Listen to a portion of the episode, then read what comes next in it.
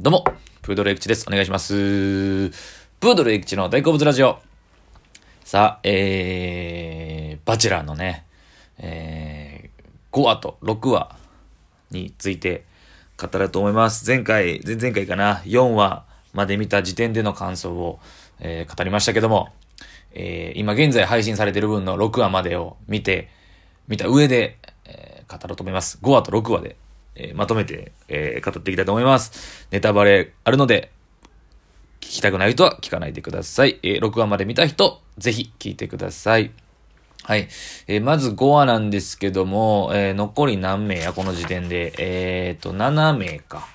なった。はちめいね、えー、やったと思うんですけども、えー、バチェラー恒例の、毎シーズン恒例の ツーオンワン デートがありました。そこで、青山あかりさんと、えー、秋倉涼子さんが選ばれまして、えー、青山あかりさんが落ちちゃったということなんですけども、えー、いやこれいやその前にやその前に、えー、藤原のぞみさんとのツーショットデートがあって、えー、ここでもバチェラーは、えー、懲りないというか、いやすごいですね、えー、キスをしました。でもう今見た中ででも一番意味わからんタイミングでキスでした。っていうのも多分理由があるんですね。まあスタジオでも言ってましたけども、えー、多分一番藤原さんに対して焦りの思いがあったというか、えー、藤原さんの前ではちょっと余裕がないんですね、バチェラー高校さん。えー、ものにしたいっていう意味で、半ばちょっと強引に唐突にキスしましたね、藤原さんに。藤原さんへの思い強いですね。すごい。で、まあその後 ツーオンワン があって、青山さんが落ちるんですけども、いや、ここ良かったですね。えー、論破王高校。論破します、また。えー、だから前回の感じ引きずって、まだ青山さん不信感を持ってるということで、青山さんは、えー、こうなんか、もう喧嘩してでもいいから、ぶつかりたいと思ってるっていう、言うんですけども、また案の定ちょっと、コウコさんにうまく、うまくいくられてるというか、でも、コウコさんの方がどう考えても正しいこと言ってるなって感じはするんですよ。うん、なんか青山さんの意見もまあわかるんですけど、ただ青山さんが、いかんせんちょっと頭悪いんで、やっぱり、えー、なるほど、前回の、あのね、えー、シンディ、えー、桑原真帆さんと同じように若さ出てましたね。えー、あの、ただのヤンキーが出てまして、青山さんが。で、その詰めるんですけど、ああ、確かにそっか、みたいなことを言って。なんかその、エネルギー、なんかパッションだけはあんねんけど、その、なんかこう、賢さが追いついてないみたいな。もう余裕で付け返しましたけども。で、まあ、秋倉さんが選ばれたんですけども、さあ、ここでまた秋倉さんが選ばれてハグして、秋倉さんともキスするんですね。もうキス慣れてきましたね。はい、もうむちゃくちゃしてます。いいんですよ。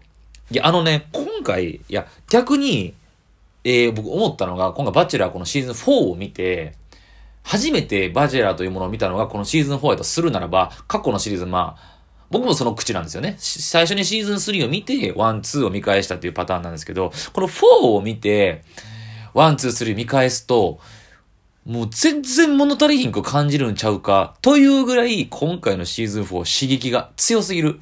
え、というかもう、もう他のシリーズ見ても全く何も物足りなく感じないと思います。ほんまに、あの、いや、いいと思います。ほんまにこれで。でも、シーズンフォーのこの感じ。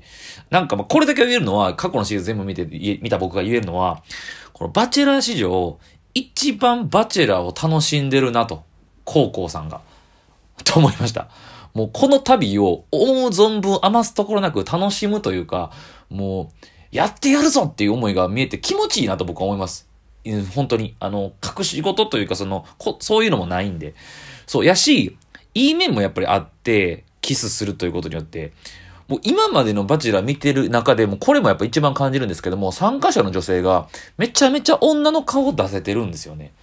キスすることで。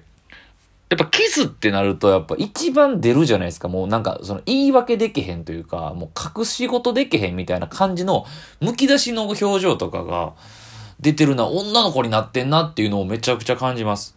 ああ、よかったですね、秋倉さん。僕もこれパンチラインにやっぱ思ったんですけども。えー、もう、まあね、秋倉さんとコウコさんが以前からのちょっと知り合いみたいなんで。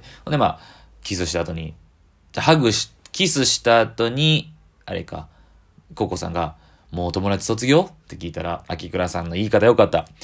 もうだいぶ前から卒業してたって言うんですよ。ちょっと秋倉さんのこの毅然としたしっかりとした感じからのこのギャップ、女の子の感じ、めちゃくちゃ良かったですね。だからそういう意味ではほんまにみんな女の子の顔を引き出してんのかなっていうコウコさんが。もう最強のバチェラーちゃうんかなとほんま、ほんまに思います。最初はちょっとただのエロ親父かなと思ったんですけども、ここまで見てやっぱすごいいいなと思いました。で、カクテルパーティーで、ここごっそり落ちるね、今回ほんまに。えー、ツーオンワンで青山さんが落ちたのと、プラス、カクテルパーティーからのローズセレモニーで、えー、松本ひな子さんと坂入瑞希さんが落ちました。坂入瑞希さんに関しては目立ったところはなかったと思ったんですけど、松本ひな子さんもちょっと社会学者のね、京都弁、えー、いやいやみたいなあの感じちょっとなんやねんと思ったんですけども、最後最後らへんすごい可愛らしく思えてたんですよ。一緒にいたら楽しいんやろなみたいな。でも落ちちゃいました。残念でしたね。えー、でですよ、ほんで次ろくわ。ろくわも良かった。ろくわも動きましたね、大きく。ろくわはごにんからさんにんに減るということで、このろくわを最後に、えー、プーケットの旅が終わって、次から、えー、にほんでの旅ですね。で、あの、各、まあ、毎回恒例の各参加者の家族にバチェラが会いに行くというところになるんですけども、そのご、えー、さんにんに絞られるというところで、最後のプーケットの旅、えー、まあ、ここで、えー、まあ、キーポイントがふたつあったかなと思いますね。キウイさんが、キウイさんが不器用なんですかね。キウイさん的には、え、ミサトちゃんね、パン職人、絶対パン作ってないやろっていう感じの、はい、キュウイさんが、えー、好きやって思いを伝えてるはずやったけども、コウコさん的にも全然キュウイ、キュウちゃんが一番信じられ、一番伝わってないみたいな。って言ったところでの、これいい作戦、えー、スタジオでもおっしゃってました、日記ちぎり。日記っていうのがでかいですよね。手紙でその時の感情を取り繕うんではなく、実際に今まで書いてきた、その時々の感情の書いた紙を渡すんですね。えー、で、そこで、あ、こんな思ってくれてたんやってところで、結構バチェラーの心動いたんじゃないでしょうか。いい大事な、あ、そうか、場面でしたね。で、そこでキスすんのかい、また。もういい、いい、やだ、やろうやろう、もう。コウコさん、どんどん行こう。どんどんキスしよう。うん。キウちゃんともキスしました。でですよ、もうだいろくわでのもう一番のポイント、えー、中野彩香さんですね。これはでも改めてなんかいろいろ考えさせられるなと思いました。やっぱ一番大きく思ったのは、やっぱり恋愛と、結婚っていうものは全く別物なんやなという思いました。やはり中野彩香さんっていうのはすごい魅力的な女性なんですよ。あのー、なんですかね、まあ、恋愛の駆け引きとかいう点においては一番やっぱり良かったんじゃないですか。まあ途中までメロメロになってましたとも思いますし、えー、っていうのもね、最初にキス、えー、やっぱキスは最初じゃないか、えー、だから一晩を共にしたのが中野彩香さんで、そこからの、えー、揉め事、女性陣の揉め事の中において自不安そうな表情をしてたっていうのも実は何とも思ってなくて、本人はあくまでコウコさんの気を引くために演技してたとか、もうすごい駆け引き上手じゃないですか。むちゃくちゃ駆け引き上手だけど、まあ言ったら恋愛においては、ある程度不安にさせるっていうのも大事なんですよね。夢中にさせないといけないから。手を、手においては中野彩香さんはすごいんですよ。できてはるんですよ。安心感だけじゃなくて、たまに不安にさせるっていう駆け引きも大事。ね。